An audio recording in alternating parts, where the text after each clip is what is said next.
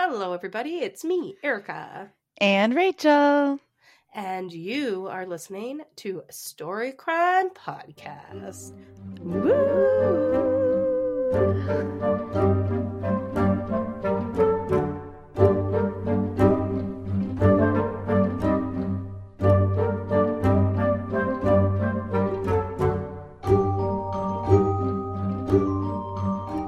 Welcome back, everyone. Um, I know we promised a bonus episode last week, and it's coming. We just had some technical difficulties, but it's coming. So, um, if you want to get ahead of yourselves and check it out right now, you can do that at Coffee and Crime Podcast. And our friend Lisa Marie has already posted her end of things because we co-hosted the episode with her and it's a great episode so however you want to listen to it Yes. And please Go go, follow her podcast Absolutely. because she is so much fun. I loved meeting her. It was really cool. It was really awesome. We love you, Lisa Marie, over at Coffee and. Crime. I hope we can do it again, and this time without the technical difficulties. Damn So- technical difficulties. Always getting us, Erica. I know. But we're hoping to get through this one difficulty free. Cross your fingers. Fingers are crossed. So, how was, How your, was your weekend, weekend? Rachel? Oh, jinx. Jinx. um, my weekend was, you know, like pretty boring. I spent Mhm. all day yesterday writing this very episode. Um, yeah. And then I Well, watched a documentary about that plane that went missing in Malaysia, like the Malaysian MH370. Yeah. Yeah. And Did they ever figure out where it went? it, I have more questions than answers. I'll Oh, just say man. that. I, I don't, I mean, I fell asleep right before the end of the third episode. So, and it's only three parts. So I'm not 100% sure if they found it. But I mean, I don't think they have based on just general knowledge of that case. So, Damn. yeah. Oh, Uh, sucks. but there was a lot going on in the documentary and uh, it was pretty good. You know, Good. for entertainment's Good. sake. So, but other than that, today I went to go visit my mom and dad with my with Rob.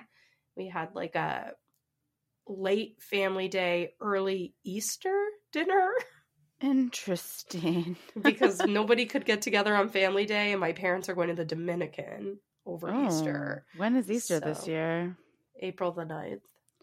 Okay, good. Last year was on my birthday, and that just ruined everything. Just fucked everything up. God damn Mhm. it. Um, but yeah, so that's all I did. What'd you do? Um, I was just out here saving lives. Um, I donated blood yesterday. Me and the girls got together. My twelfth donation. So that's Wow. like what ninety lives saved or something. Like I'm just your everyday modern hero. No big deal. I have no idea how many lives that is. I can't give blood because my iron is always too low. Oh, weird? bummer. Yeah, Yeah. I'm. Uh, I'm getting really good at it. So it was. amazing. Yeah, it wasn't bad. And Nice. you know, today been feeling pretty good. Tomorrow is spring. Nothing wrong with that. When waiting all winter for it, shaved my winter legs. We're ready to go. Feeling good. I'm not shaving my winter legs until all the ice is off the parking lot. Yeah. Then I know possibly I could wear shorts. Until then, um, absolutely not. it is quite invigorating though to chop down those trees. those winter legs. yep. You gotta go through like three razors because they just keep getting clogged up. yeah. God. Ladies, I know you know what we're talking about. Yeah, absolutely. um, yeah, so I have to go back to work tomorrow. Sadness. Although, Oh, like I always say, I always miss the babies I work with, but it's always nice to sleep until ten o'clock. It it sure is. Yeah. I was gonna say you were sleeping till um eleven thirty here, but that was the time change day, so that Yeah, made sense. That checked out. yeah. Um.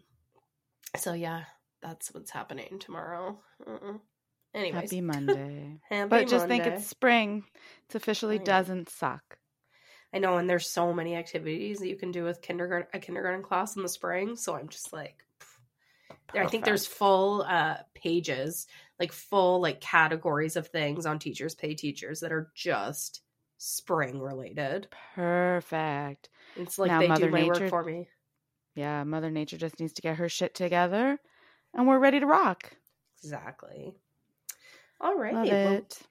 with that being said, I think we should jump into this episode. All uh, right.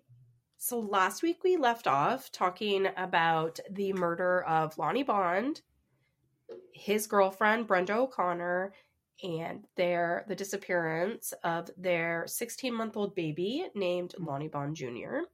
And we Mhm. kind of left it by saying that these two dumbasses, Charles Ng and Leonard Lake, their dumbassery was about to catch up with them because Charlie Ng was about to shoplift from a lumber store and throw their entire operation into whack. if that makes- dumbass. Thank goodness Dumbass. he's such a dumbass. So that was that happened on June 2nd, 1985. If you remember, they were at the South City lumber store and Mhm. Charlie had tried to steal a table vise and a off-duty officer had spotted him. They chased him out of the store. He ran away, got the fuck out of Dodge. But Leonard Lake was still in the store and came out and tried to smooth things over. Didn't work for the cops because they knew his car was stolen. He had illegal weapons in his truck and he was using a fake name. So they brought him to the station. He popped a cyanide chill, chill, a cyanide pill, and took the more eternal route out of trouble. Sure. Uh, it was quite chill. it was quite chill. So while Leonard was actually in the hospital, essentially waiting to die, police were getting started on what they knew was going to be a very lengthy investigation into what exactly they were dealing with here. Inspector Tom Eisenman was the first detective assigned to the case, and he was going to be working with Irene Brunn, who was the same detective that actually investigated the Dubs family disappearance. If you remember that from last week, they were a family with the, the another family with a baby that had gone Yeah. missing. Uh, now, Brennan Eisenman, they would meet up at an impound lot where the car Leonard had been driving was being held, which we know was stolen. The two started doing a more thorough search of the Honda, which they now knew belonged to a man named Paul Cosner, who had been missing for several months, I think nine months. And they had found several items in the car, but one of the first things that really stuck out to Irene Brunn was that there was a green fisherman style, I guess, hat that was in the back seat. And when she was investigating the Dubs disappearance, she remembered seeing a man wearing a hat basically identical to this one Mm. on security footage from an ATM machine trying to use Harvey Dub's debit card. So Oh. suspicious. Also-. Yeah. Also in the car, they found pictures of Leonard Lake with like bare chested or naked women. There was a travel agency receipt made out to Charles Gunnar. Uh, they Mm. found Randy Jacobson's bank card. So Randy Jacobson was one of the men that had gone missing from the Pink Palace. right. And they found several other ID cards for Robin Scott Stapley in the car. So Robin Scott Stapley, if you remember, was a friend of Lonnie Bond. Okay. Oh, right. He was also The- at the house. Yes. Yes. Now, under one of the seats, they found a gas bill, and that was in the name of Claralyn Cricket Balazs with a P.O. box address in Wilseyville. The bill showed a meter reading indicating that someone was indeed living at the Wilseyville cabin that Crickett's family owned. Good. Later, they used luminol to detect any traces of blood that might be in the car, and they found blood stains everywhere. But strangely, there was no blood like around the passenger seat and on the visor area in front of the passenger seat. If That was that- the only place that didn't have blood in the entire car. Yes. Now, Irene Brunn would eventually get in contact with Cricket by phone. She learned that Cricket had been married to Leonard, but the two were now divorced. Now, we know that even though they were divorced, because remember, Leonard was on the run, he, Yeah. he was a fugitive, essentially. We did learn that Cricket and Leonard would still get together for booty calls when the Oh. time was right. So they were divorced, but they were still definitely in contact. Okay. Cricket let Irene know that her family owned the property in Wilseyville, but she told her that no one had been living there. Nobody at all. Brunn asked if she and her partner could meet with Cricket and see the cabin. Cricket said, Yeah, I, I can do that, but I can't do it today, but I will meet you there in the morning. Brunn and Eisenman at this point told Cricket that, Sure, we'll meet you in the morning, but also told her not to go to the property and definitely don't take th- anything out of the cabin. Okay. So the next morning, the officers traveled to Wilseyville to meet Cricket, and to their surprise, she brought along Leonard's mother. And he had recently kind of like patched things up with his mom after like years of of not. Mhm. And I still don't understand why his mother, whose name is Gloria, never questioned where his brother went. right. was- oh yeah. She was perfectly fine having a relationship with Leonard, but was just like at peace with the fact that he went missing when he was with his brother. Like it doesn't make sense. So yeah. By the way, have you seen your brother? Like that's Yeah. weird. Yeah. after some idle chit chat, Cricket broke the news to the offers- officers that she had ignored their orders from the night before. Hmm. She was just like, you know, I actually did go to the cabin and I just took a few personal things that I, you know, might be embarrassing if you found them, like some videos and stuff. I didn't want you to see my dildo. No big Yeah. deal. Yeah. You don't need that. Red fucking flag and the, the de- detectives felt that as well especially once they got to the cabin spoiler alert Uh-oh. now the detectives were pissed but being that cricket was going to let them search the cabin without a warrant they did decide not to press this issue with her just kept their cool and acted like it was no big deal fair. when they all finally arrived at the cabin the first thing that caught the detectives eyes was the large recently constructed concrete building that looked like a world war ii bunker Oh. so yikes. They also saw a gray pickup truck with the license plates Ahoy Matey on them. Now, I forgot to say this in the last episode, but this was Scott Stapley's truck, and he Oh. had that license plate made. There Which was also pretty like, you know, noticeable. Yes, right, The distinct license plate. absolutely.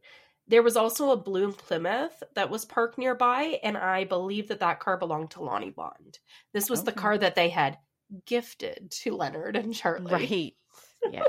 Because that happens daily, all the time. People just gift cars to strangers. Those assholes. Like they're just so dumb. I yeah. I hate them. When they entered the cabin, Detective Eisenman ran his hand across the top of the door frame, which he said this was a force of habit when he would go in and investigate crime scenes. He would often do this just to check for any evidence hiding. And, you know, to his surprise, cyanide capsules, well, 2 Mm-mm. capsules, they didn't know it was cyanide at this point, but two capsules fell into his hands. Again, this is likely the cyanide that Leonard had talked about hiding everywhere, and just in case he needed to dip out, I guess. Mm. So, as the investigators made their way through the house, they noticed that in the master bedroom, there was a double bed in there that had large holes drilled into each post. And when Oh. they searched the like the bedside table drawers, they found bolts that fit perfectly into these holes. From what they knew about different things, just from their career, the detectives figured these were likely used to tie people to a bed in sort of a bondage situation. Yeah. They would also find lingerie and an old guitar case with stickers on it. Oh. Now, we've never spoken about either one of these idiots playing guitar, so I wonder where that could be from. Mhm. The living room was decorated with a large mural on one wall depicting an autumn forest scene. So it was like floor to ceiling, it's like trees, like you're walking through the woods in the fall. How it's very- beautiful. Very 70s, 80s of them. There was also a brown recliner that sat close to the wall. A bookcase in the liv- living room contained a Sony video camera and a video duplicator called a Hybrid 8 generator, something that apparently wasn't very cheap back then, according to what I could see. I don't think I don't think gen- generators are cheap even now. Yeah. So Irene Brunn re- instantly recognized all of this recording equi- equipment from one of her past investigations Oh. and audibly said, oh shit, in front of everyone in the room, including Cricket. She realized that this was the stuff that was stolen from Harvey, D- Harvey Dubb's apartment. And Yikes. at the same moment as Irene's revelation about this recording equipment, Cricket had decided that the police had been there long enough. Like she had extended this kindness to them. Now it was time for them to get out. so- Mm. Eisenman was able to convince Cricket to let them stay a little bit longer, thankfully, but also decided it was a good time to get the DA involved so that they could get a warrant.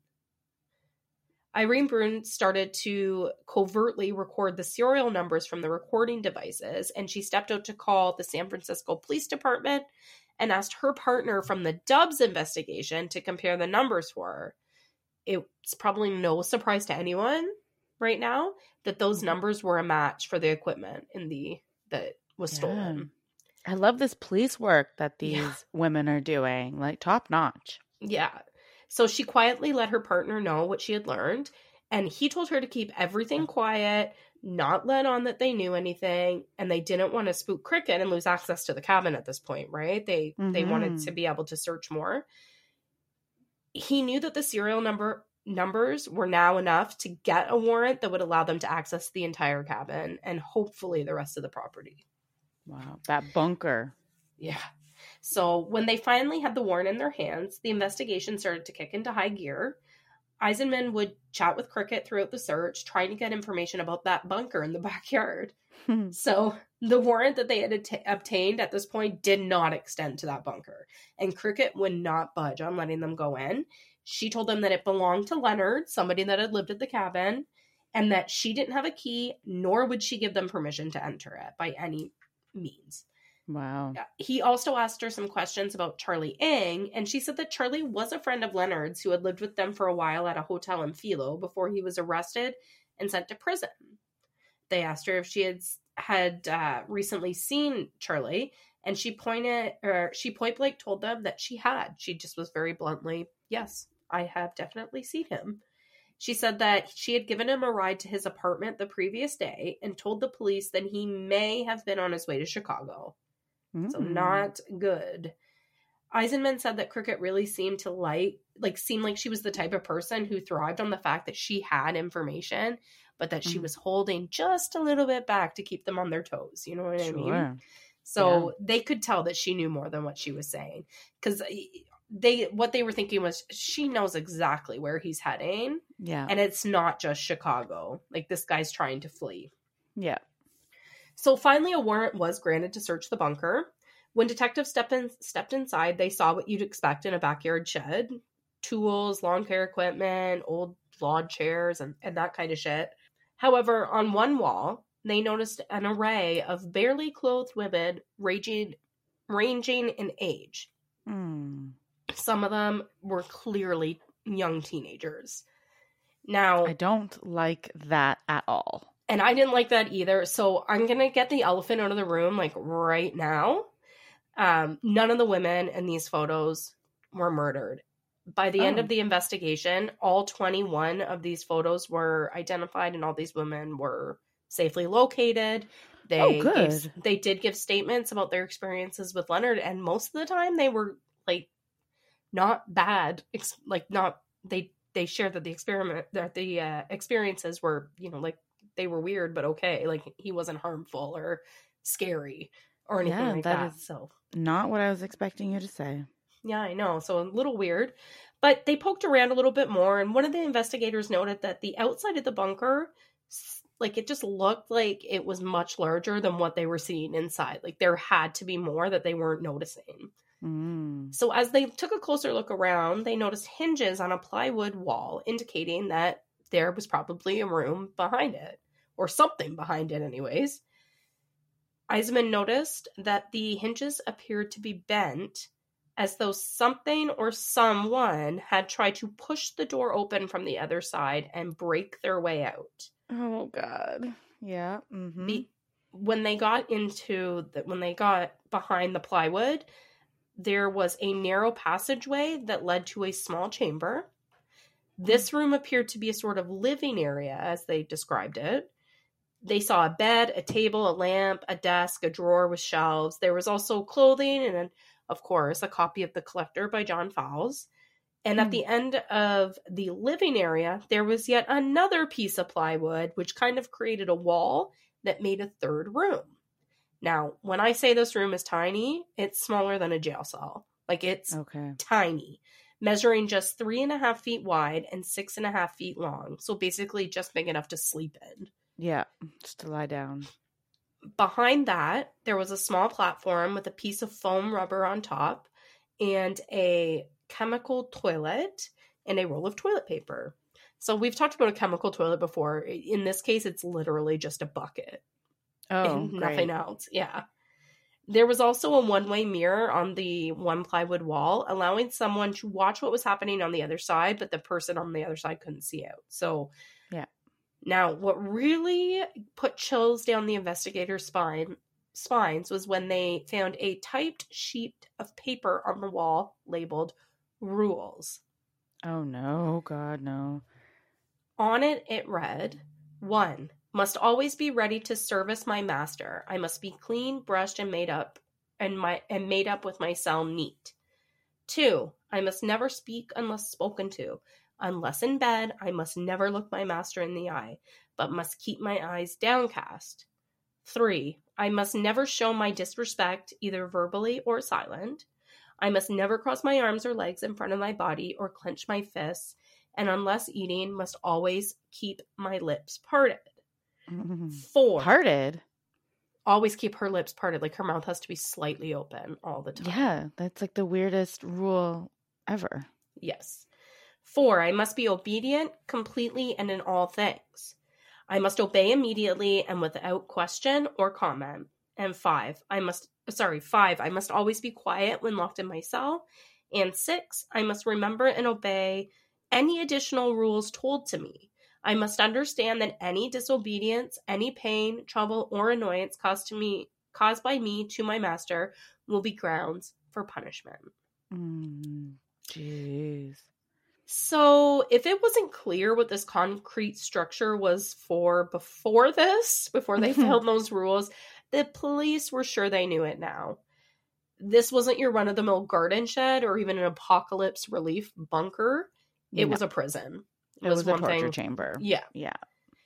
And when they found Leonard's videotapes, things came into even clearer focus. This was a prison, but not just your ordinary prison. It was a prison for women that Leonard and Charlie used as personal sex slaves. Fuckers. Like, I just want to kick their ass. Yeah. Outside the bunker, Detective Eisenman noticed some soft dirt near the driveway and asked some officers to start digging. They ended up unearthing a five gallon paint drum that contained several photos of half naked and fully naked women. They found Leonard's journal and some VHS tapes. The Oh, tapes no. were labeled only with the letter M. They contain the footage of Kathleen Allen being raped, tortured, and mentally abused. Mm. The second tape was of Brenda O'Connor. Charlie Ng and Leonard Lake can both be seen in the video assaulting Brenda in various ways. At one point, Leonard gropes a passed out Brenda's breast and says, Now tell me, isn't she a little better than Kathy? Referring to Oh. Kathleen Allen. Yeah. At this point, Brenda, who had passed out, stirs from her sleep and tells the men that she feels dizzy and nauseous, stating that she thinks she's pregnant. Oh, wow. Plot twist. Yeah. Ng is heard in the video saying, not the right time for that kind of shit. Like, no, you know what? It's not the right time for Charlie. This kind of shit. Yeah. Maybe some Like- capture, rape, and torture. Like, get fucked all the way out here. Yeah. Ng then gets up and grabs a stun gun. Now, if you remember all the way back to episode one, uh, which some of you might not, but they actually found this stun gun in the back of Paul Cars- Cosner's car that the men had stolen. Mm. So the men are seen directing Brenda to to strip naked, and Ng is heard telling her, "Both of us are going to make sure you're clean before we fuck you. It's in the house rules." So disgusting. Oh, I don't. Okay. These, as far as I know, that part of the video is not.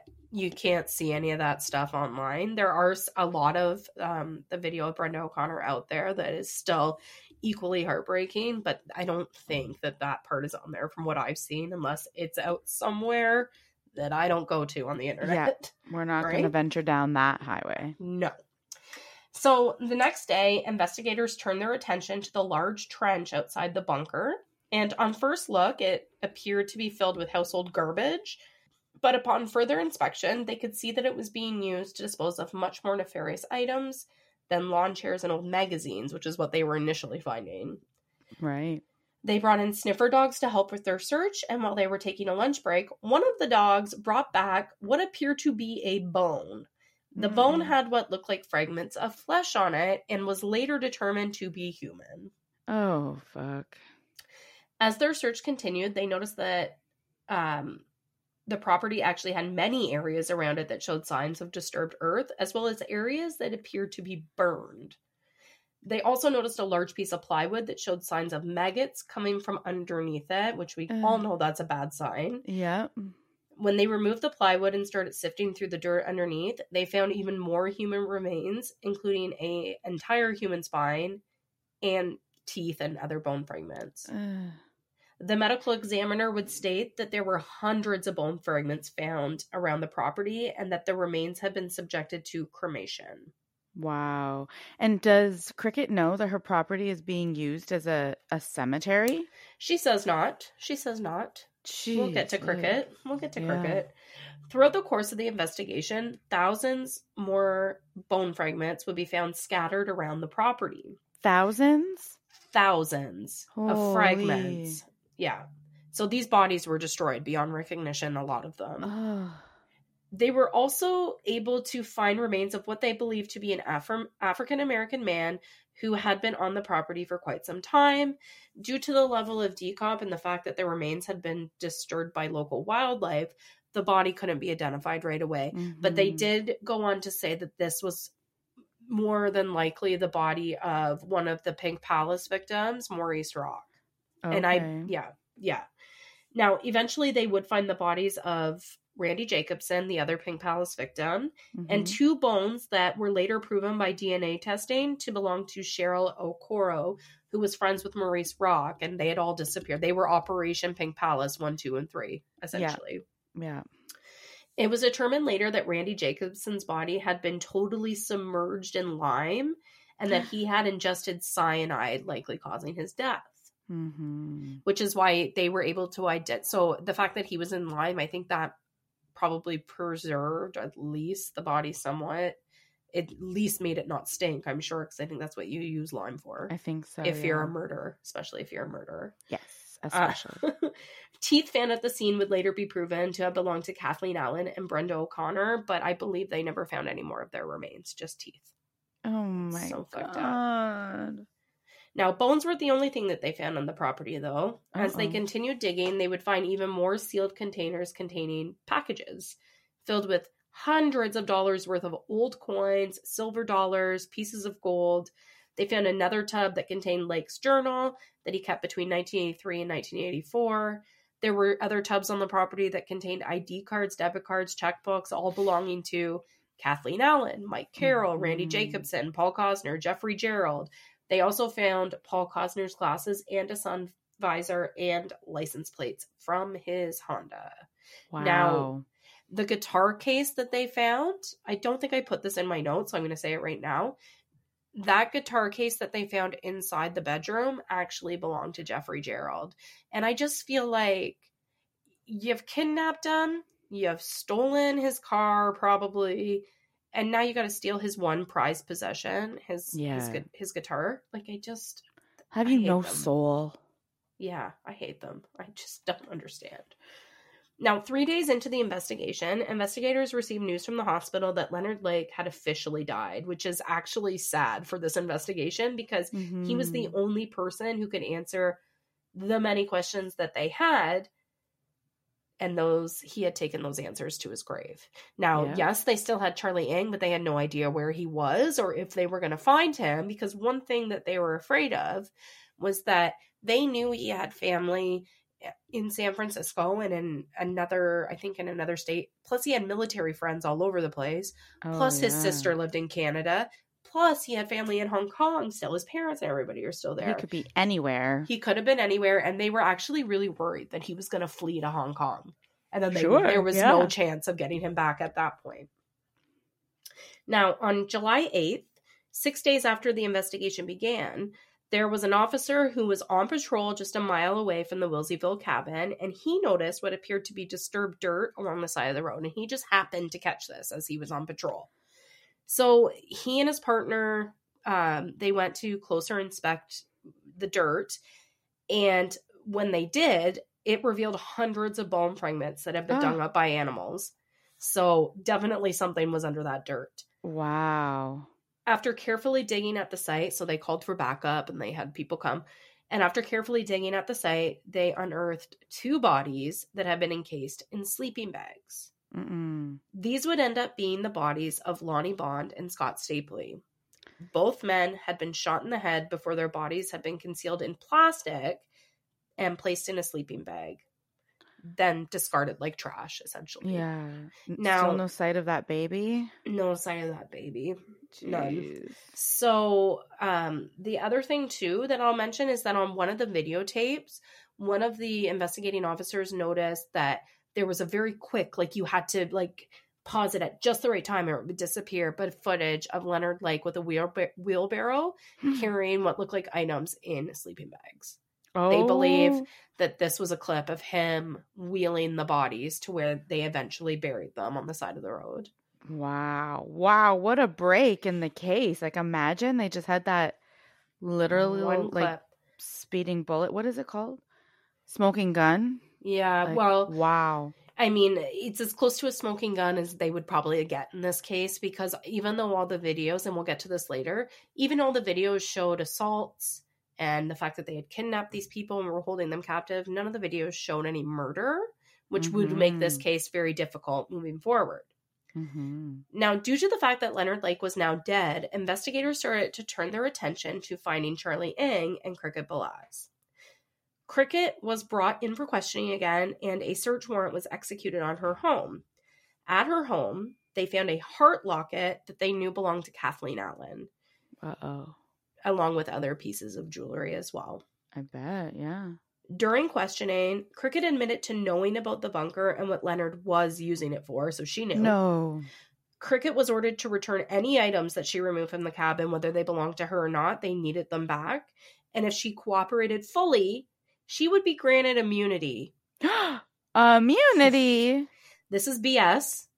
She told police she knew about the abduction of both Cheryl Okoro and the Dubs family. She said that Leonard told her that he had been hired by someone to kidnap them and deliver them to someone else. Which, uh, sure. Why? An unassuming family. It makes no fucking sense. Yeah. But whatever. It was revealed later that Cricket had actually used Harvey Dub's debit cards to purchase clothing, jewelry, and to eat at restaurants. No. I fucking hate her. Cricket would return some of the tapes she removed from the cabin that she was featured in. In one of the tapes, she's seen openly discussing Operation Miranda with Leonard. And this is a very short clip, but I am going to play it for you. It's like so short that you it's barely nothing, but it's enough to make you say, Cricket Balazs, you bitch. Um, let's see. We talked about underage performers, and uh, but I've seen some awfully cute looking little 14, 16 year olds that uh, I envy, and I wouldn't mind watching them do something interesting. So I know that's not much, but basically what she's saying in there is that she's, you know, because she worked as a teacher's aide, right? Yeah. So, and she had worked in like some um like juvenile detention centers and different like counseling programs with youth. Sure. So, she's actually referring to these kids that she's worked with, I think.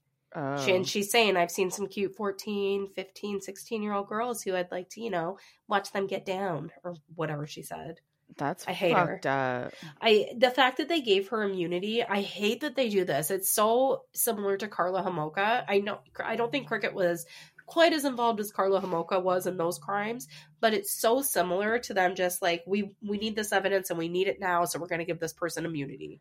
Or we're going to we make them care what's on the evidence. Like, Yeah, she could They- be saying and- she's a downright murderer, and it's like, oh, sorry. Which is what happened with Karla Homolka. I know she didn't get immunity, but they, she got the deal of a lifetime. My god. there's like a loophole where you can take back immunity. Like, you have immunity unless you're a cold blooded killer. Well, it would have to be like something like you have immunity unless it's like they would have to make the deal, like unless what we see on the tapes indicates that you've murdered someone. Right, but then she's not going to give over the She's case, not- and she's going to be like, okay, well then no deal. Yeah, so I guess I'm not getting immunity and you're gonna have to figure it out on your own, which is what would have Yeah. happened with Karla Homolka, I think. Yeah, If if they said you don't get this deal, right?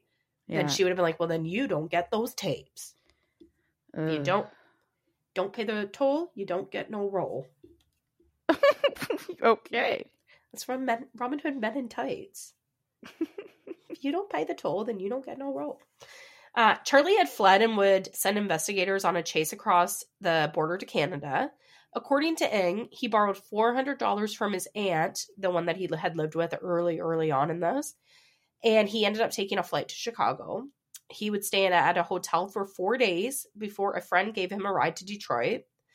From there, he crossed the border into Windsor, and police Mm-mm. police were able to track him to Chatham, Ontario. For Oh. one day, he stayed there, where they believed he took a bus to Toronto. So he actually was in Chatham, and when he was there, I think he slept at the bus station, which would have been Oh, right across from the mall. Yeah, I was thinking about this. Kent Hotel. Yeah. I was thinking this today. I said, and I said this to Rob. I was like, it's so weird that I was like, I've walked the same streets as Charles Ng. It makes me Yeah. shudder. But, But, I mean, imagine we were walking like down the street. We were at the mall as he was sleeping in the bus station next door. well, I mean, Oh, we, you wouldn't have been born yet. I no, I know, have but like imagine we were though. yeah, It's gonna say, so was- close to comfort. I was one month old. Not even. Right. um, but yeah, no, I, I just feel like we've walked the same streets. But Rob made a good point. He's like, you are probably, whoop, there goes a murderer. Probably just drove right by us. right. So I guess. Oh my god. I hope not. He's like, every time we go to a nerd store, there's probably at least one guy in there that's doing something gross. Oh my Not, god. not in the store, but privately. So yeah. that oh, what a gross fucked up thought. Oh, yeah. Especially like when you live in like in our buildings, there could be like lots of uh gross, unsightly things happening right now. Oh my god. I need to go patrol. Yeah. Yup. Knock on everyone's door. Are you doing any illegal things other in here? Yeah. Other Are than you- drugs? That Yeah. that is obvious and I don't care, but you doing anything that harms children, animals, or you know, other People? people, yeah, I'm gonna need you to stop. Yeah. Uh, I'm on patrol. I'm Rachel. I'm here now. I am Rachel. You must listen. and I will take control from here on out. I don't know what I'll do. I'll run. yeah. So after he took a bus to Toronto, he went from there to Alberta, where he had family in Calgary. His sister Alice actually lived there. And with the help of the RCMP, photos of Charlie were actually circulated around because they thought he might go there. And this was just to inform people to keep an eye out for this fugitive that they were looking for. Charlie would spend just over a month on the run. Early on, he would ask his sister for money and a place to stay, but she adamantly refused this and urged him to just turn himself in. And eventually, like, she just detaches from the whole thing. She's just like, I, I don't want to lose my job. I hate him. I don't even want to, anyone to know he's my brother. I have a And, like- life and he's not part of it. So, Do you think she asked like, "What is it you're on the run for?" oh, she knew because there was the wanted posters up. She knew Oh. exactly what he was on the run for. So Oh that's gosh. why. Imagine walking down the street and you see a wand poster on a, And it's a your light brother. post, and you're like, um, that's oddly familiar, Yeah. unsettlingly familiar. Yeah. No, she was not having any of it. She like was just like, I hate him. I want nothing to do with him. Please don't But associate my she name with him. didn't turn him in though. Right, because he's still family at the end of the day. I mean, listen, if my brother or sister murdered anyone and she's listening, I will turn you in. Yeah, sames, sames. Uh, the only person I wouldn't turn you in, turn in, is you and Rob, and possibly my mom, and maybe my I'm- mom. It would take a really hard moral compass to not turn you in, but I might. But then who else is going to do the podcast with me? So Right, and then you'd have a firsthand account of an unsolved crime. Ooh, I would be interviewing you. I'd be giving you details, and you have no idea how I know them, but I do. Be It's like, like, Eric source, got the deets, but how? but how? And I can just be like, sources close to this case told me. Those sources, my brain. Are you? Oh, I- uh, when I was doing my research, I found this. No, bitch, that was you doing it. and then if I ever get caught, I'll claim a Fight Club situation. I just had It no was idea. Patricia the whole time. exactly. there you go.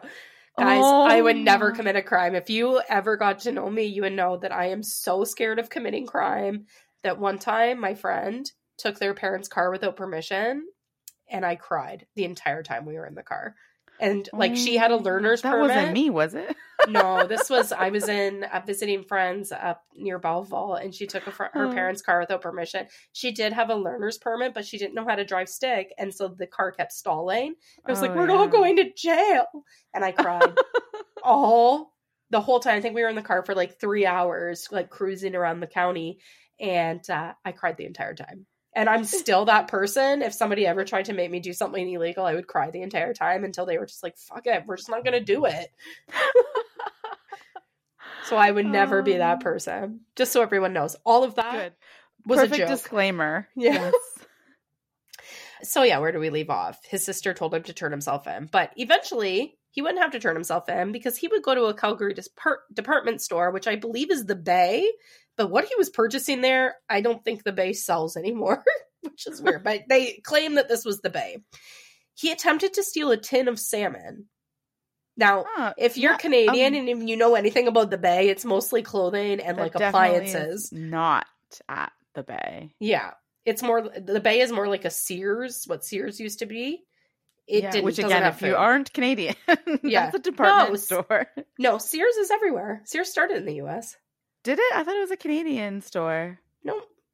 Sears is Hmm. everywhere. Well, Was everywhere. blow me down. Right?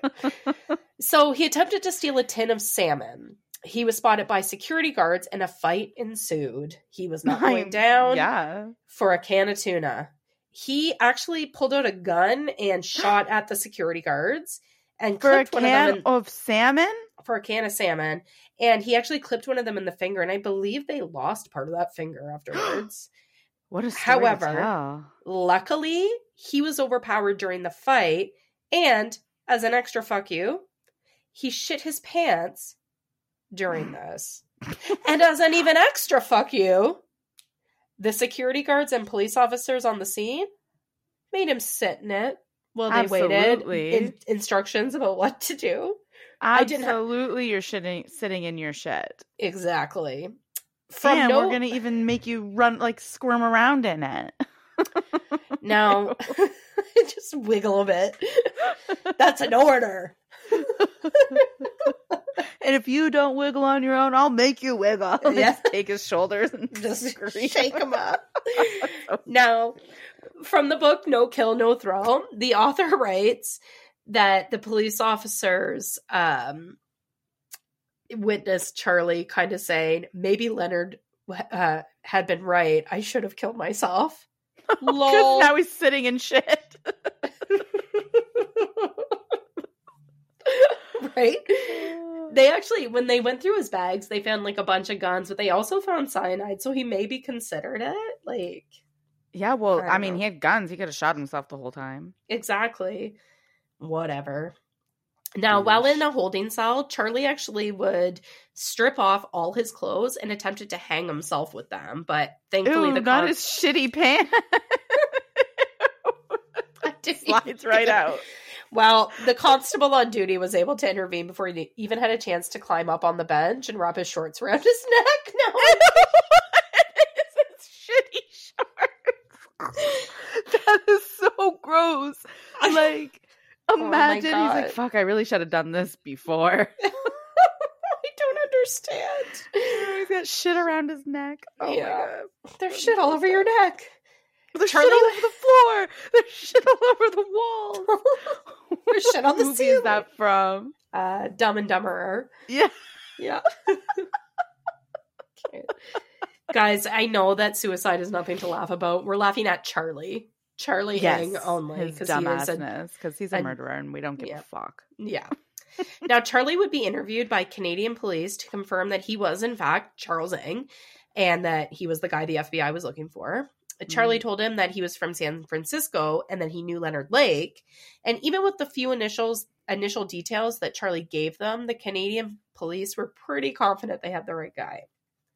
On July 6, 1985, Charlie was moved to the Calgary Remand Center where he awaited questioning by California law enforcement. It was an inspector named Ed Erdelatz and a Calaveras deputy sheriff named Norm Verrain that arrived at the remand center the very next day to question their suspect. Of course, I, I'm sure you're not surprised. Charlie wasn't eager to say anything to them. No surprise at all. No. They would spend the next several several hours just laying out the facts of the case that they had built back in San Francisco. And then once Charlie did start talking, he put all the blame for this on his dead accomplice because that's of course. he can't defend himself. along for the ride. And guys, get, don't get me wrong. I'm not defending Leonard Lake. I don't think he should take. I. It's not that I don't think he should take any blame. He certainly should, and he is a coward for killing himself. But coward.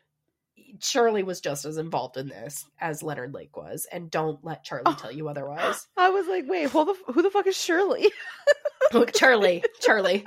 no, because you're like, surely he's in, is involved or whatever. I'm like, wait a second. Fuck? oh, sorry. and don't call me Shirley. Do you remember that movie? uh, Leslie Nielsen and um, the one where it's like uh, an action flick. Oh, Uh, um, not- Naked Gun? Naked Gun, yeah, yeah. Yeah. The spoof of Lethal Weapon. Yeah. And don't call me Shirley. Yes. Naked Gun is widely known in my family. I I, think I even have the box set. That's amazing. so. Now, the more he lied to investigators, the more he tripped over his lies, which was really good for the investigation because they could write down all these contradictions and say, like, poke holes in his story left, right, and center. Mhm. Now, when they asked Charlie about the two babies, he told them that he had told Leonard at the time, if you want to kill the babies, just make sure they don't suffer. So, again, putting the blame on Leonard, saying, I don't know what happened to those babies, uh, but Leonard did it. and I told him to make sure they don't suffer. On the second day of questioning, Charlie would tell Erdelatz and Verrain that he was through talking to them. He had actually been contacted the previous day by Charles Stewart, who was the head of the Calgary Defense Lawyers Association, and mm. he let Charlie know that under Canadian law, he did not have to talk to police and was entitled to a Canadian lawyer. So, through Oh. legal aid, Charlie would end mm. up receiving counsel from two defense attorneys named Don McLeod and Brian Devlin. I really hate that Canada was drawn like brought into this. That's Wow. we're just too nice around here. At the end of the day, like he gets his comeuppance because there is a Supreme Court judge that is not having, is not picking up what Charlie's putting down. So Good. and we'll get there in a bit. So both the Calgary and California police were kind of pissed about Charlie obtaining lawyers. They felt as though Charlie's extradition would be expedited and go smooth, smoothly, and the fact that he now had counsel representing him made it very difficult, made everything a lot harder. Ugh. So the following day, Charlie appeared before an Alberta court and was remanded to a psych ward for evaluation. Despite his suicide attempts in jail, he was ultimately deemed fit to stand trial. And just to keep in mind, he's only standing trial for the shoplifting and assault in Canada. He's not standing trial Oh. for anything in California, just the crimes he committed at the Bay in Canada. The Okay. tuna or the, The tuna. salmon. Salmon, yeah. Wow. In Canada, he was had a facing lawyer for a thing of tuna. Jesus. Well, Christ. he well, I guess he shot someone. Yes. and Yes, but this was all more because they wanted to prepare him to fight his extradition. We'll get to Mm. all that in a bit. Okay. So in Canada, Charlie was facing charges of attempted murder of the security guard, robbery, Mm-hmm. and un- unlawful use of a firearm. hmm He would appear before a judge a week after being sent to the psych ward. His lawyers would not fight for bail on these charges for some reason, so he was actually sent to the Calgary Remand Center where he settled into a pretty nice routine. He was Oh. no longer having suicidal ideations, and a prison psychiatrist noted that Charlie actually enjoyed his notoriety as a serial killer at this remand center. Ew. Like from the, the attention he was getting from prison Yeah. guards and other inmates, you know? of course. Yeah. Ugh. Gross. So, back in California, law enforcement was working around the clock to put together the necessary documents to get Ng extradited back to the US to face the multiple murder charges against him. But this was not going to be an easy process. Due to a 1976 treaty between the US and Canada, either country had the right to refuse extradition if the death penalty was on the table, which in Charlie's case, it was.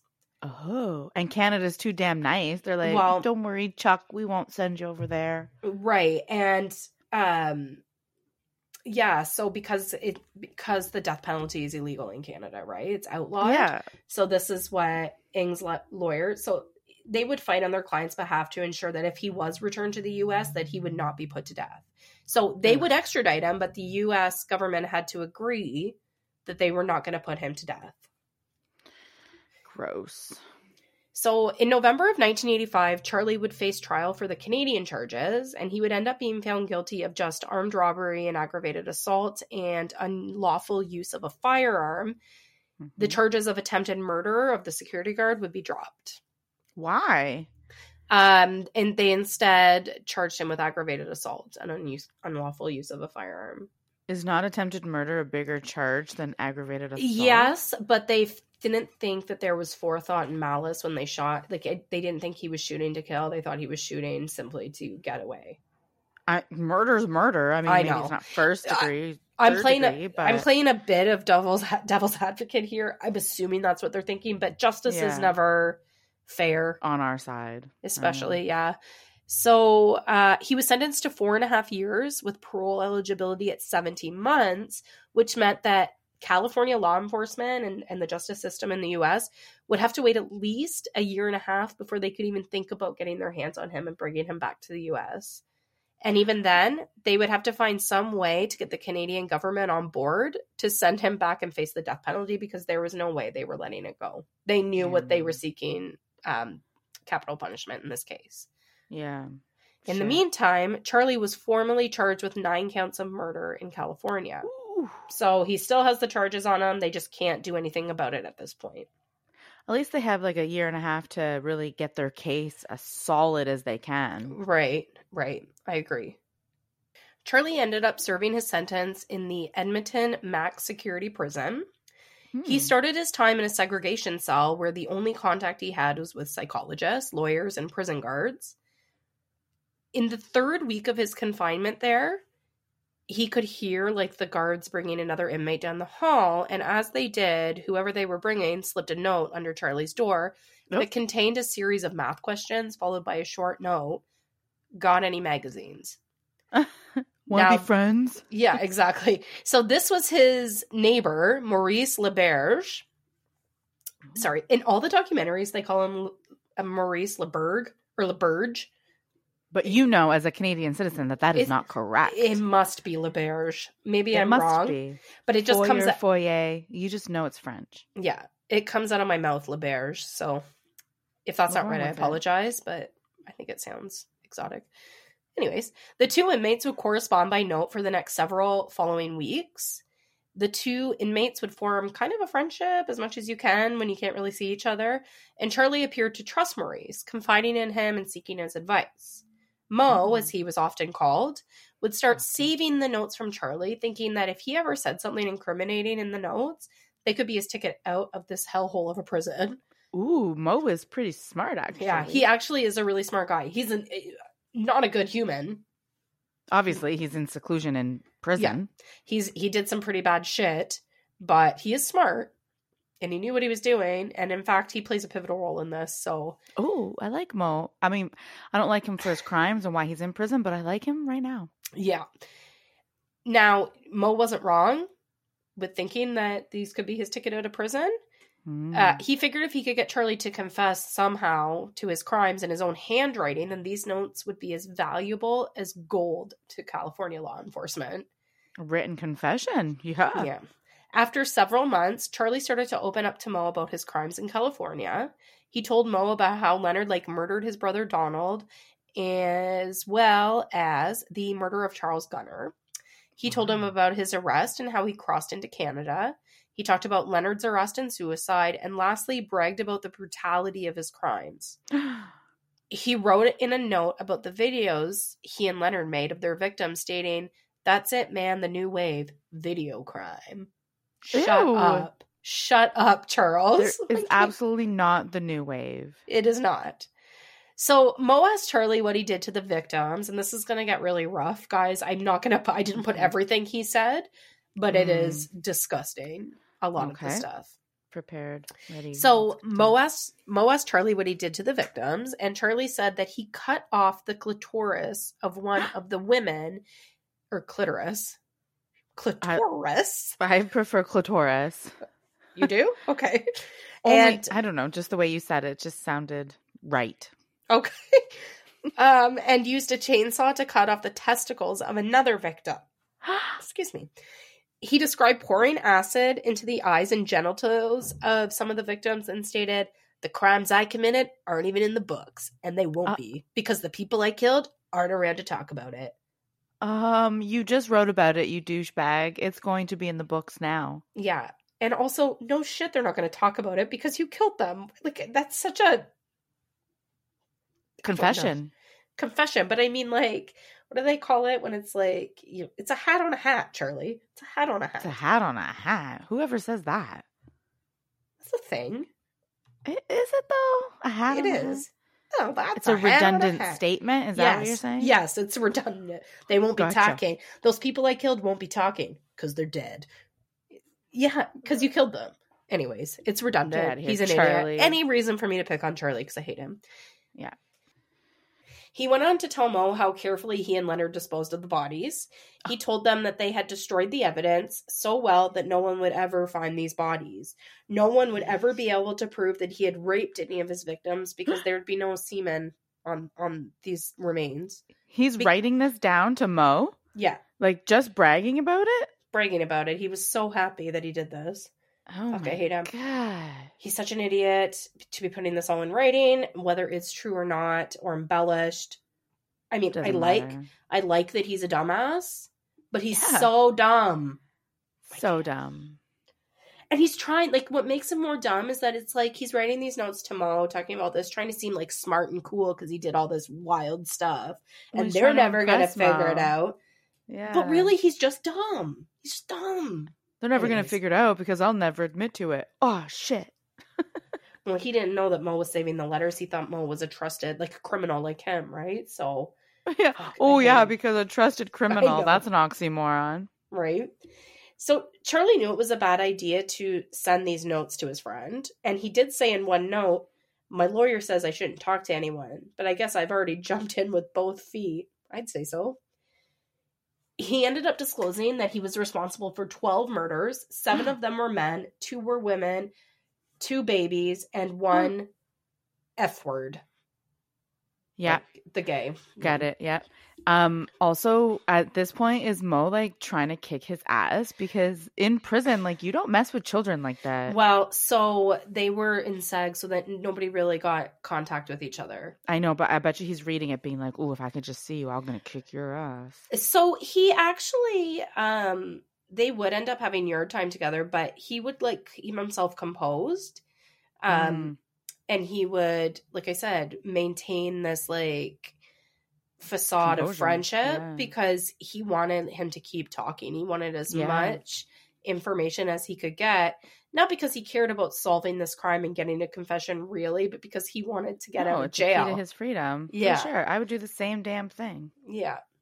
So he also confessed to using his martial arts skills on his coworker Cliff Peranteau by throwing uh, using a throwing star and then shooting him in the face. Where the fuck do you get a throwing star if it's not on the set of a movie? I Like, are those real life things? Yes, you can get them at the flea market.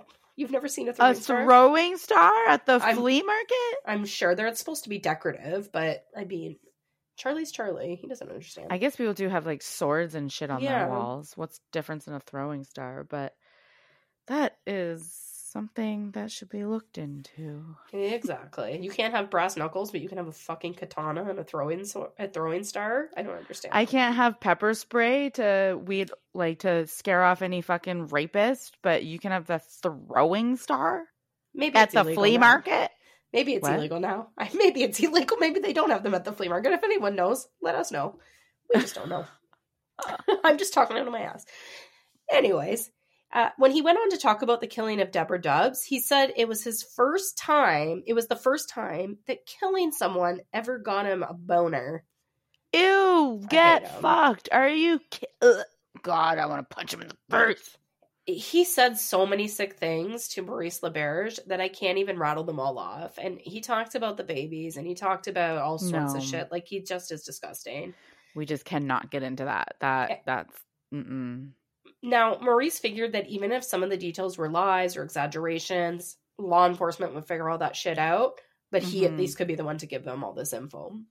Good for him. Um, Charlie did he clear start- this with law enforcement before he He, he did, did not. plan? He Oh. did not. shit? So Charlie started sending Maurice, but it's not like he's tricking Charlie into anything. Charlie's doing this all on his own free will. You Yeah. can it, the notes clearly show that it was not like he was being forced to do this by any stretch, anything Yeah. like that. So yeah, it's Charlie's Fair. just an idiot.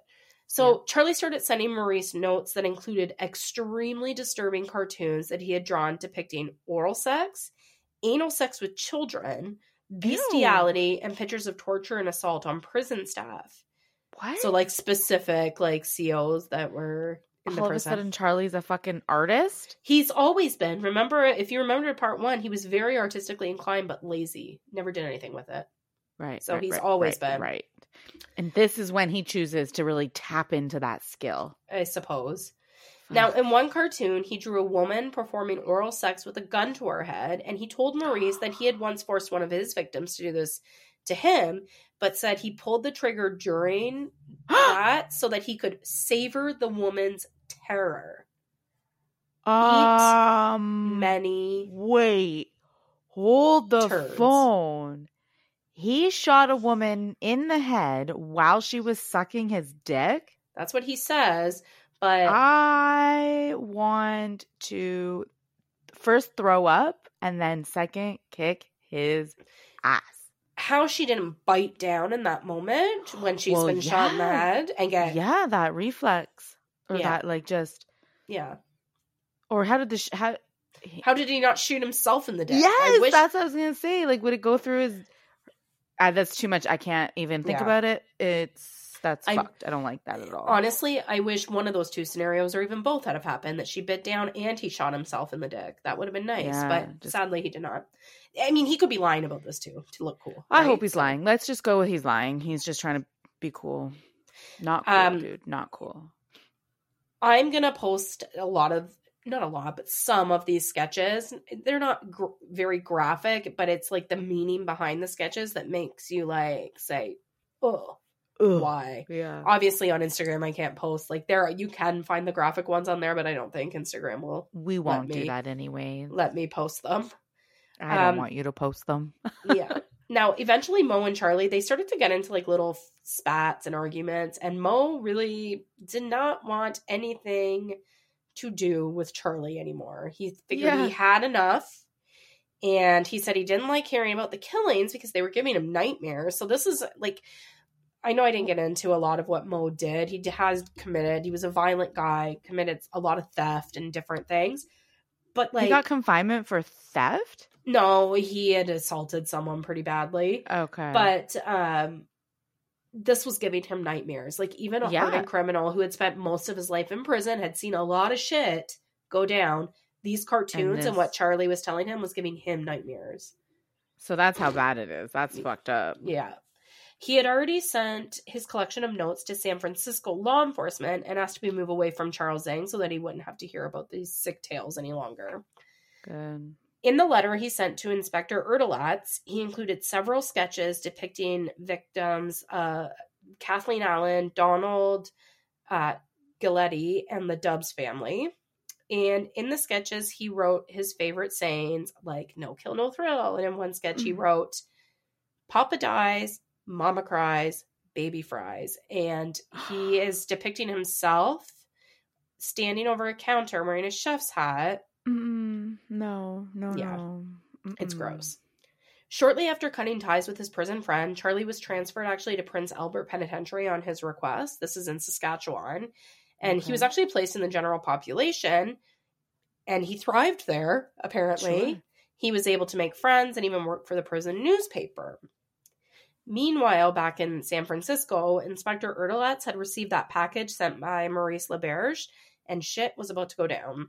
Erdelatz contact, uh, contacted LeBerge's attorney, who said he would turn over the remaining sketches and notes in return for a deal for his client, who he believed was serving a 25 year sentence for a robbery and assault that he did not commit. Mm. The twist. they agreed under the condition that the notes and sketches were proven to be legit. However, they said that they wouldn't pay LeBerge for the drawings because this is one thing that the lawyer wanted. He was like, uh, the legal fees cost a lot of money, so maybe we could like hand over some cash. And they were like, mm, no, especially since like, and I the fact that his because this is coming right off the tail of Clifford Olson. So the fact that his lawyer would even like suggest that, because remember they paid him a hundred thousand dollars to find the Yeah. bodies. So the fact that a Canadian lawyer would even bring that up at this point after the outrage that people felt after Yeah. after Clifford Olson is Unless he was like, hold on, let me try this. yeah, That well he is a defense idea." attorney, right? So they're gonna Yeah. but no, they said they would not pay for the drawings and they felt that uh Le, uh LeBerge's lawyer had a duty to hand over these documents Yeah. as somebody, you know, who works in the legal field. Like this is you should do this because it's the right Yeah. thing to do. 100%. It would take over a year for American law enforcement to draft all the paperwork necessary to build a case strong enough to connect Charlie Ng to the murders and apply for extradition back to California. Well, it's a good thing they had that year and a half to, to kill. Exactly. And it didn't help that Maurice LeBerge's lawyer was refusing to hand over originals of the sketches Charlie had drawn. Th- these were the only pieces of evidence, really, that they had that could, like, definitely connect Charlie to the murder, since the videos they found only showed that Charlie was a witness to what Leonard Lake had done and Oh. participated in some of, like, the assaults on the victims, but never anything containing murder. That should be enough. Like, I just don't get it. Yeah. So the extradition process finally started in 1987, two years to the day after Charlie was arrested at the Bay. California law enforcement arrived at Prince Albert Penn with a warrant to bring Charlie to a preliminary hearing where he was facing charges of kidnapping and murdering 13 people. Wow. Good. He was he was also accused of accessory to murder in the case of Paul Cosner and attempting to kill Richard Carazza, who was Don Giuletti's roommate that was shot but Mhm. survived his injuries. okay. He was also charged with stealing the recording equipment from the Dubs' home. This hearing was quick, and a date was set for the next hearing that would take place in May of 1988. And I'm not going to bore you with what happens at every single hearing because it is a long process that spans over the next like four years. Oh, wow. okay. Um, but Charlie would he would have several more hearings related to his extradition. In October of 1989, court documents stated that the Minister of Justice would not seek assurances from the U.S. that he wouldn't be executed. Essentially, like they wouldn't see they they this justice of like the Supreme Court justice said we're not don't gonna fuck. yeah, exactly. Um, he also stated that capital punishment does not constitute cruel and, and unusual punishment, adding that Canada should not become a safe haven for those accused of murder in the U.S. Oh, yes. I love that. You can't come and run and hide up in Yeah. Canada. Well, his um, lawyers argued that, well, tell me a time somebody's done this, only one time, and, and you know we still sent him back. So like, who's to say that people are doing this? Where's your data? But like, it didn't matter. This is a Supreme Court judge. Like he was just like, fuck Yeah. off. He's Like, like, I'm the uh, highest not- power. What I say goes.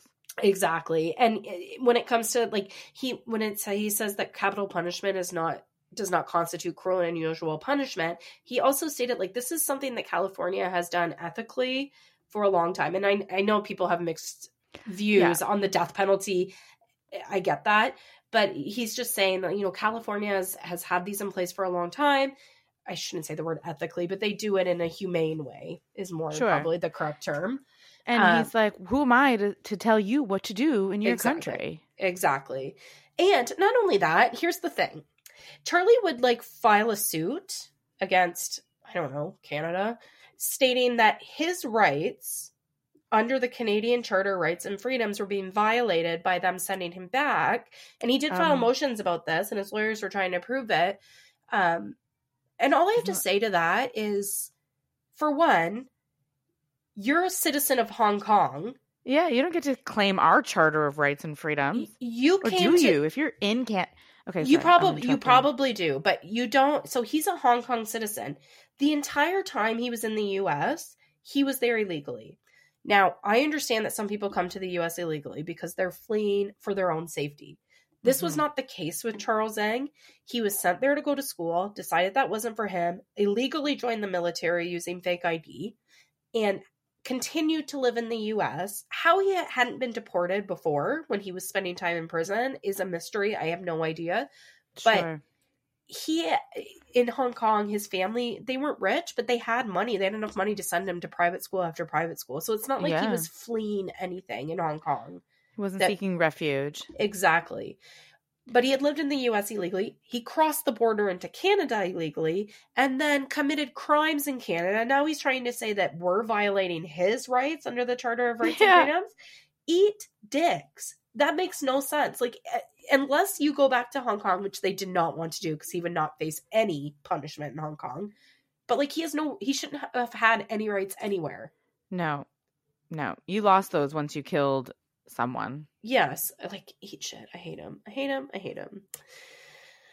But even though he wouldn't return to the US until 1991, there was still delay after delay, mostly caused by Charlie himself, because he wasn't finished bringing up ridiculous motions to the court to delay the process.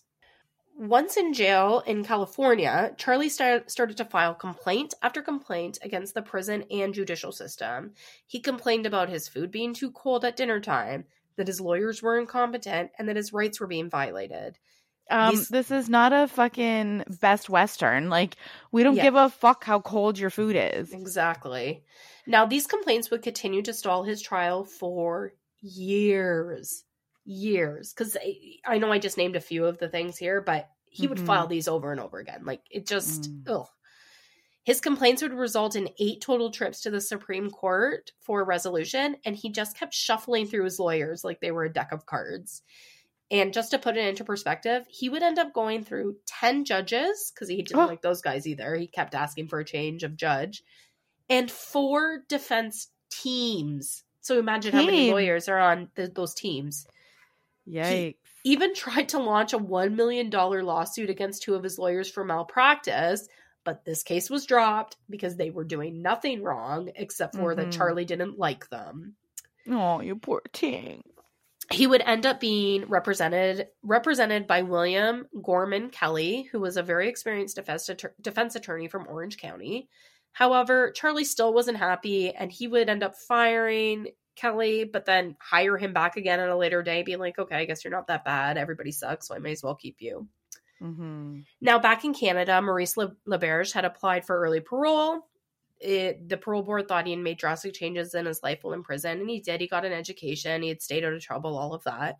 And it was agreed that he was ready for life on the outside, which was really good for U.S. law enforcement because while he was in jail, they wouldn't be able to call him to testify. It would be a very Mm. difficult process, anyways. Mm-hmm. Um, so he was actually one of their key witnesses in the case against Charlie, but sadly, just months before Ng's trial was to begin, Maurice LeBerge was killed in a car accident. no. now, this of course is devastating, not just because a man lost his life, but also to the prosecution because they just lost their key witness, which caused yet another delay in proceeding towards the trial. Oh, what are the frickin' odds? I know.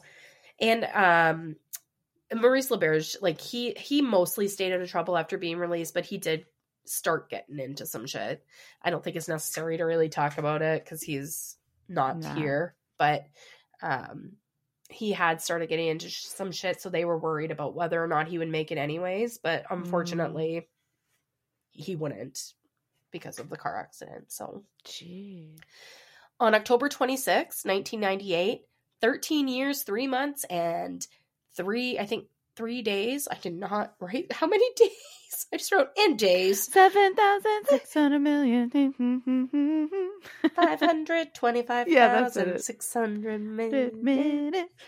So on October 26, 1998, 13 years, three months, and some amount of days, because I didn't write it in, after Charlie's initial arrest in Calgary, he his trial was set to begin in Orange County Courthouse. So he had actually asked for a change of venue, thinking that if it was in San Francisco, too many people would know, and it wouldn't be a clean jury pool.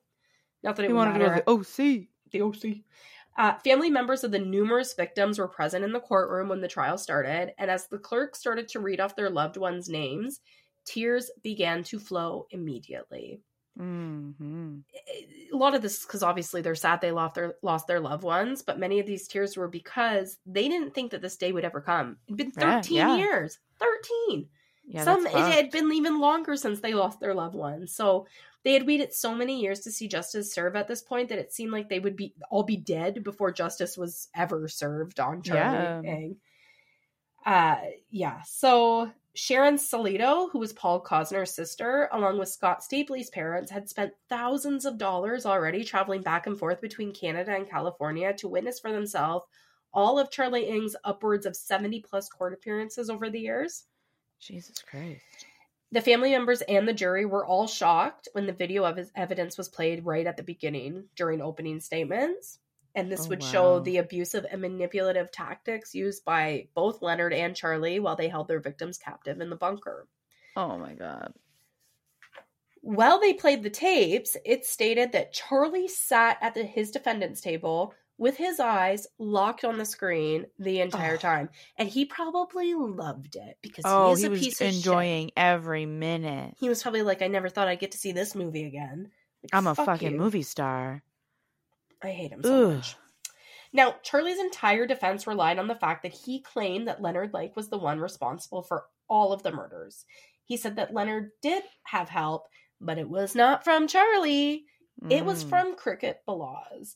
And Ooh, throwing her right under the bus.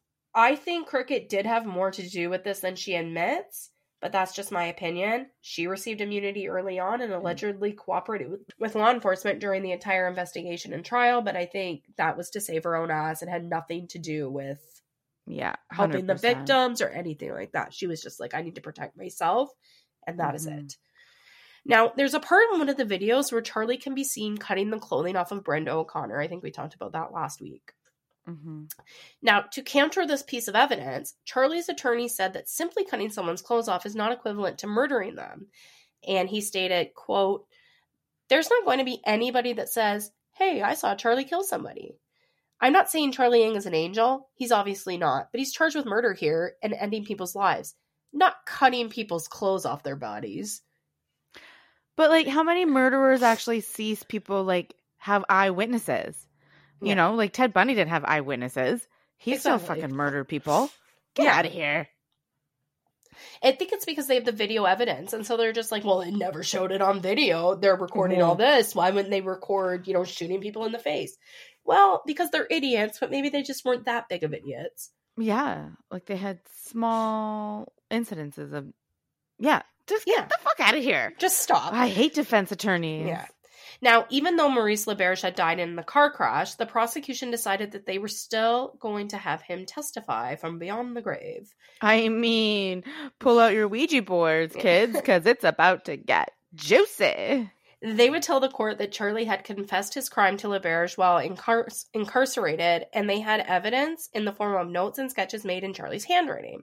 Of course, Charlie's attorneys would tell the jury to take what Maurice LeBerge said with a grain of salt. The man was a career criminal, after all. How credible could he be? Mm. It didn't work. They those drawings were like to the jury. Those drawings were like as like we said, as good as a confession Yeah.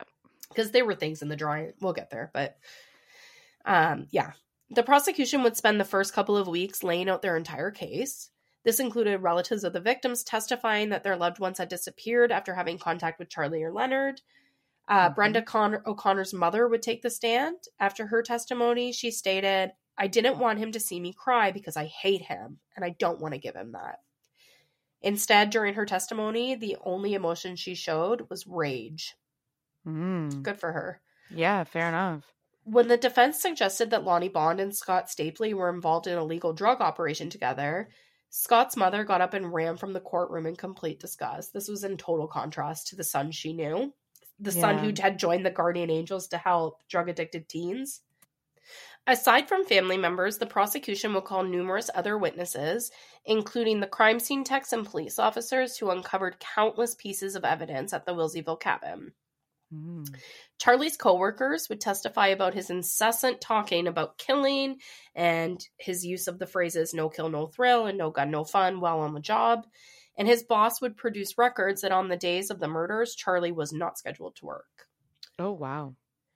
Charlie's attorneys also called several witnesses that would testify about Leonard Lake and his ability to commit these heinous crimes, but nobody said anything about his client.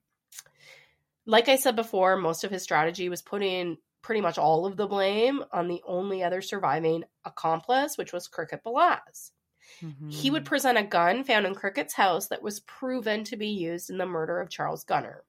And this gun was hidden in like a hollowed out book, so it was obviously being concealed. Yeah. Charlie was in jail when Gunnar was murdered, so who else could have been accomplice but Cricket? Says the attorney. Sure. Whatever. When Charlie's attorney finally called Cricket to the stand, he started by showing her a copy of her immunity agreement. So he walked up, he handed her the paper, said, Is this your immunity agreement? She said, Yes. After this, in a very strange and unexpected twist, he said he had no further questions for her and sat down. So, are you? Do you have immunity? Yes. Well, I guess my job here is done. Yeah. So the prosecution was a little bit stunned because they had actually prepared an entire cross examination, hoping hoping to poke holes in whatever story Cricket Balazs told on the stand. Mhm. Um, but since she hadn't answered any questions, there was nothing they could ask her, so she was dismissed. And I got to say that this was actually pretty smart that his attorney, Charlie's attorney, did this because um, Cricket would be the only one who could really throw Charlie under the bus, and the prosecution Mhm. would be able to bring out different things during cross examination. So it was actually really smart that he did this. So, I mean, I guess Hmm. that he's got that. Uh, Charlie's defense team would end up calling a total of 80 witnesses of their own. eighty. Yeah. Over the course of his trial. However, Charlie would never testify on his own behalf yet. They considered putting him on the stand. However, like smart people, they figured it would be a bad idea since Yeah, the maybe. judge had ruled that the prosecution would, would be allowed to cross examine him about all of the videotapes.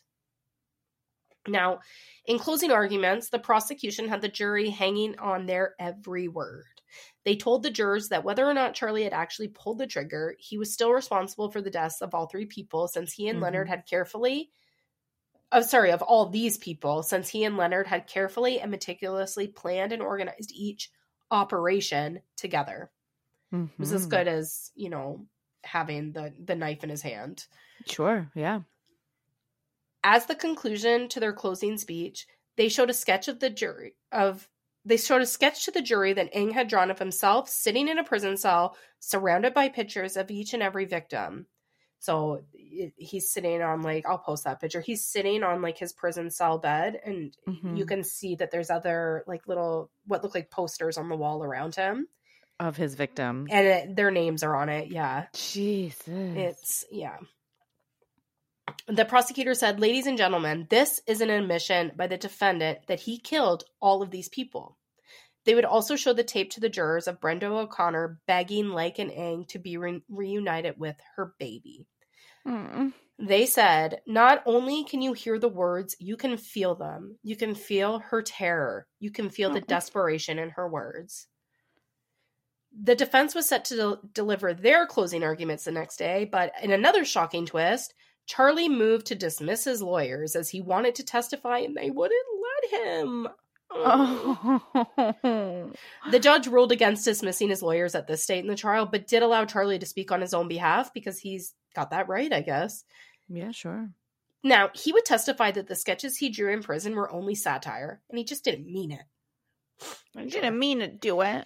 It was just something he did to, you know, pass the time. He said that he and Mo Hmm. were equally involved in drawing the cartoons and that he embellished what was going on. So I think what he meant by that was that, like, he would draw a bit, chuck it Pass over it the back. wall, Yeah. he would draw a little bit and pass back yeah so um, and that he was embellishing each time he stated that every time i sent him a cartoon like this he would laugh and prompt me to do more he also said that he had lent leonard's diary to maurice leberge I, i'm not really 100% How the hell did sure you get that there, Yeah. Charlie? it doesn't make sense to me um, and so he said because of this mo had crafted the so-called confessions by using that diary it sounds like bs to Okay. me now when asked how maurice leberge could have possibly gotten all that information regarding the victims like some specific things that weren't in any of leonard's journals Mhm. Charlie said that he must have gotten it all from the news.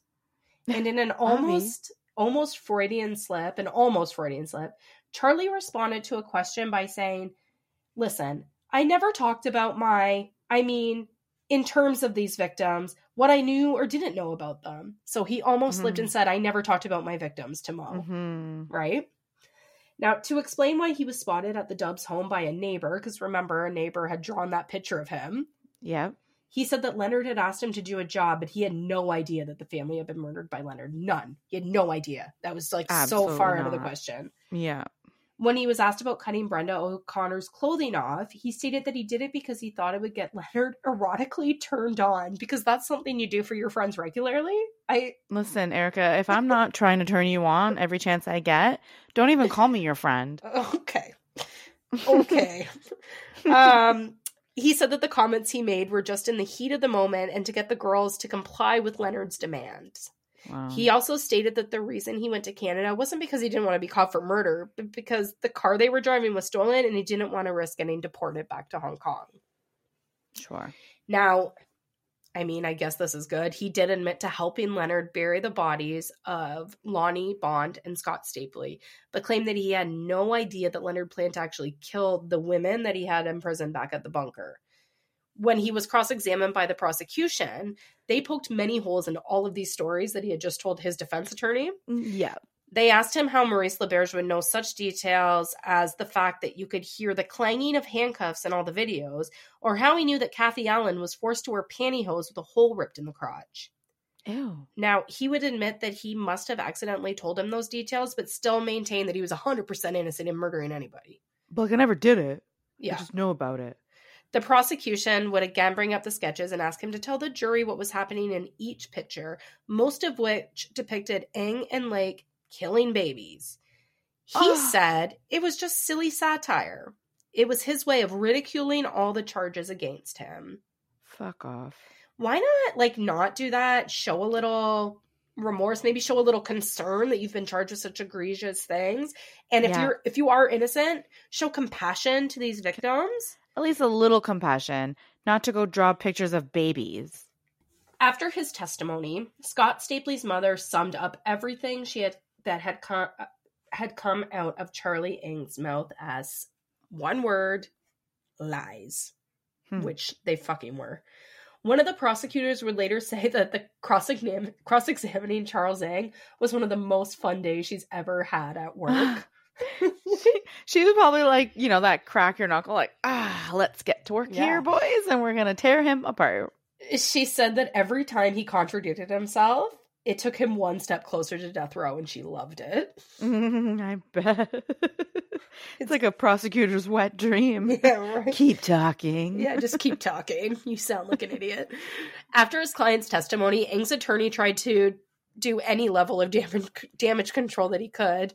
He would remind the juries that, you know, this is a highly emotional case, but it's important for them to keep their emotions out their, their emotions out of their final decision. Mhm. He reminded him that his client wasn't charged with kidnapping or sexual assault, which was all that was shown on the tapes. He stated no matter how many times the prosecution played those tapes, they never showed Charlie killing anybody. He then proceeded to produce a life sized image of who he believed the real killer was, Leonard Lake. Now, can you like imagine a cutout. a cardboard cutout of Leonard Lake just hanging around your office? No, thank you you. want to know who did it? This guy. this guy. they then, in very poor taste, had uh, another cardboard screen or something set up behind that had pictures of all the victims with targets on them, and he said. This guy targeted those people. It's this guy. The judge made him dismantle it because he was like, "Come on, with targets on their face, you Get that out of my courtroom, Exactly. dirty pig. Yeah. The defense wrapped up their closing statements on February 7th, 1999, by once again trying to discredit the prosecution's key witness, Maurice LeBerge. They brought up the fact that law enforcement struck a deal with LeBerge to get him out of prison and gave him cash for the sketches, which we know they didn't really do, but whatever. Mhm. But none of that was enough to dissuade the jury. They deliberated for nine days, and on February 24th, 1999, they came back with their verdict. They told the court that they had come to a verdict on all but one count. So we don't, they didn't know what that count was immediately. Well, the jury did, but the rest of the people didn't. Yeah. So a mistrial was declared for that count. This would end up being the murder of Paul Cosner, which we'll talk about it in a minute, but Ng was found guilty for the murders of 12 other victims. So Paul's sister ran from the courtroom in tears, stating that it felt like the jury just spit in her face. Yeah, I I- bet. she thought, didn't my brother matter? Now, it was the fact that Leonard and Charlie had Paul's car that broke this case wide open. Like, do you know what I mean? Like, it was, and she thought, like, what is wrong with these people on the jury? Like, it doesn't make sense. And after 14 years of anxiously awaiting justice, it would seem that Paul Cosner would never get it. His charges would end up being dropped entirely. That's fucked up. Why? Why did they not think he they killed him? I have no idea. Idea. They said there just wasn't enough evidence to prove that they were the ones responsible for his murder. I guess. Like I, yeah, I'm kind of baffled by it. Like it, makes Yeah, no that's really sad. Yeah. The penalty phase of Ng's trial was set for March of 1999. Many witnesses were called to speak on Charlie's behalf and plead for his life, but none other made as big an impact as Kenneth Ing, Charlie's father Ooh. he would actually end up when he was on the stand taking the blame for his son's actions stating he was an abusive and hard parent when charlie was a child. When asked if he wished he could go back and do things differently he said in the greatest understatement of all time yes but maybe it's too late. It was his Oh, mother would also be called to the stand and pleaded through her tears for her son's life and by the end of their testimonies the like the entire jury was in tears they felt bad Mm. for his parents Sure. even Charlie would be in tears by the time his mother finished, which was the first time he showed any emotion during Well, this entire process uh, Your mom regarding will anything. do that to you. After about three days of deliberation, the jury returned with their recommendation for punishment. Charlie would receive the death penalty for his crimes. On the day he was to be formally sentenced, Ng arrived ready with a list of motions just to throw Mm. everybody off.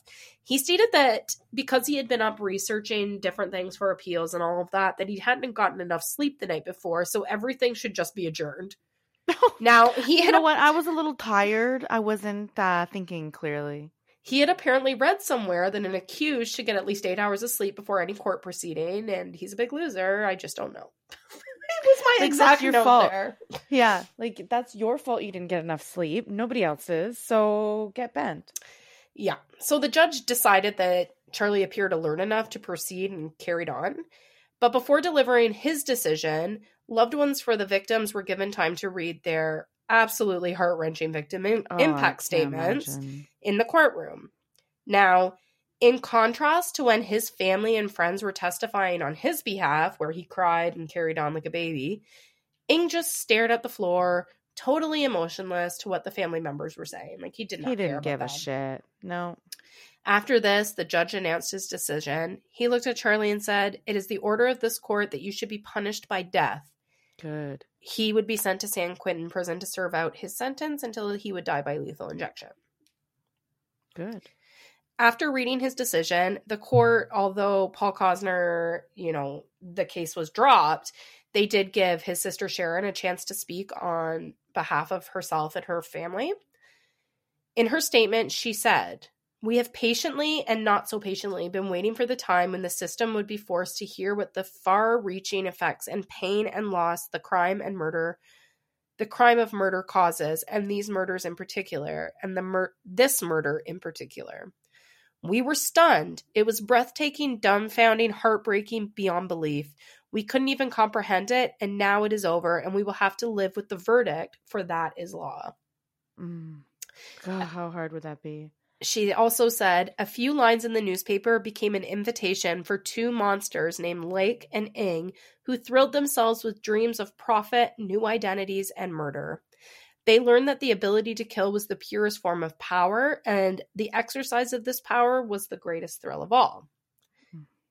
If we were allowed to give a victim impact statement, because technically she wasn't allowed to give a victim impact statement, they were give, Mhm. doing her a solid by letting her talk. Mhm. So she said if we were if we were allowed to give an impact a victim impact statement, I would say simply this. Charles Ng has shown nothing but contempt for life, for law, for anything and everything good. He has killed many people and for no other reason than his own amusement. And all the way he has not and all the way he has not shown any remorse nor the capacity for it. For this reason, if not for my brother's murder, he must be put to death. To see him right now and to know he is finally going to pay for these crimes is to forget him. He used to tell people he could be invisible. Well, now he is going to be. He'll be gone and we'll all be free. Hmm. Powerful. Bitch. Yeah. Bitch is what she should have said at the end of that. Bitch. so Ng's trial cost the state of California almost $20 million. this is the most expensive trial in California's history to date. Holy shit. And right? think about that. In California history, like they had OJ Simpson. Simpson, I trial. know. I thought about that when I was uh, doing this, but because it lasted for so, like the everything Uh, lasted for so long. So yeah, Wow. twenty million dollars. Jesus. Uh, as of today, Charles Ng still sits on death row at San Hmm. Quentin prison, and it's unlikely that he'll ever actually be executed. California hasn't held an execution since 2006, which was for a man named Clarence Ray Allen, who had been in prison for almost 25 years for the murders of three people. And it took that long to execute him. It's, in 2019, the governor of California declared a moratorium, which I looked this up. It's a temporary prohibition of a certain activity.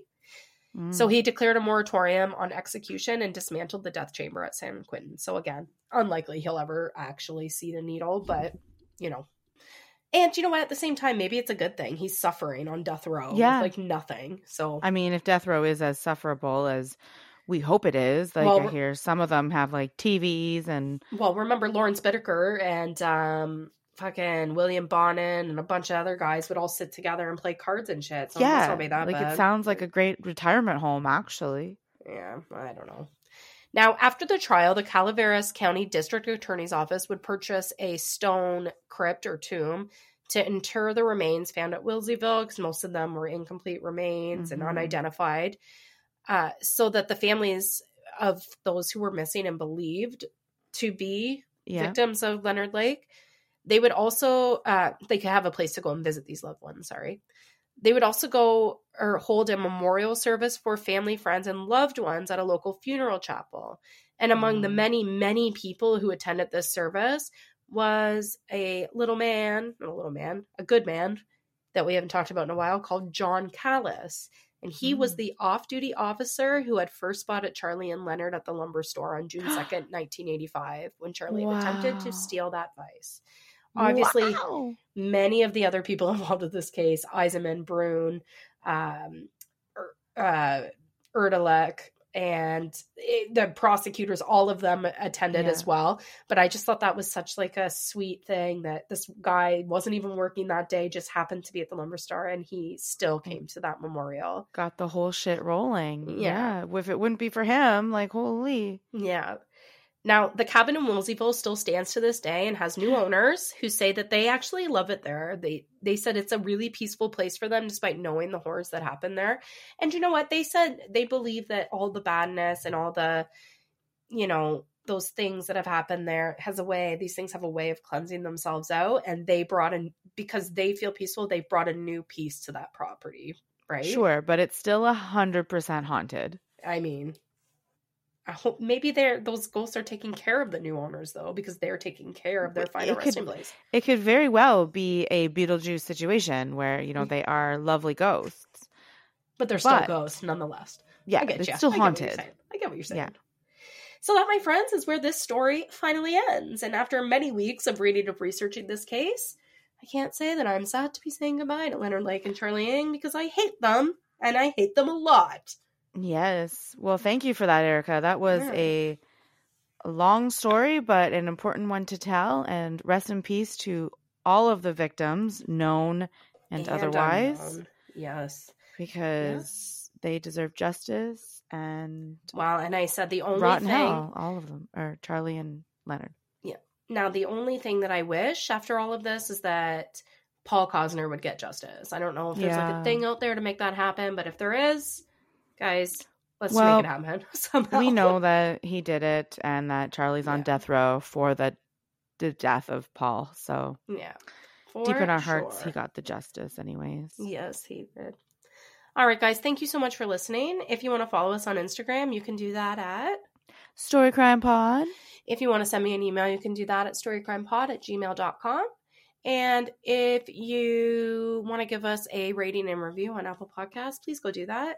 Give us some thumbs up, some stars, whatever it is. Yes. We appreciate it. Slip into our DMs. Tell us something nice. Slide right into those DMs. Slide Shoot it. your shot. Uh, no, don't shoot your shot, but just Don't- slide into your DMs. Don't shoot your shot into our DMs. Please. all right, guys. Thank you all again for listening. We love you. Bye. Love you. Happy spring, finally. Happy Yay. spring. Bye.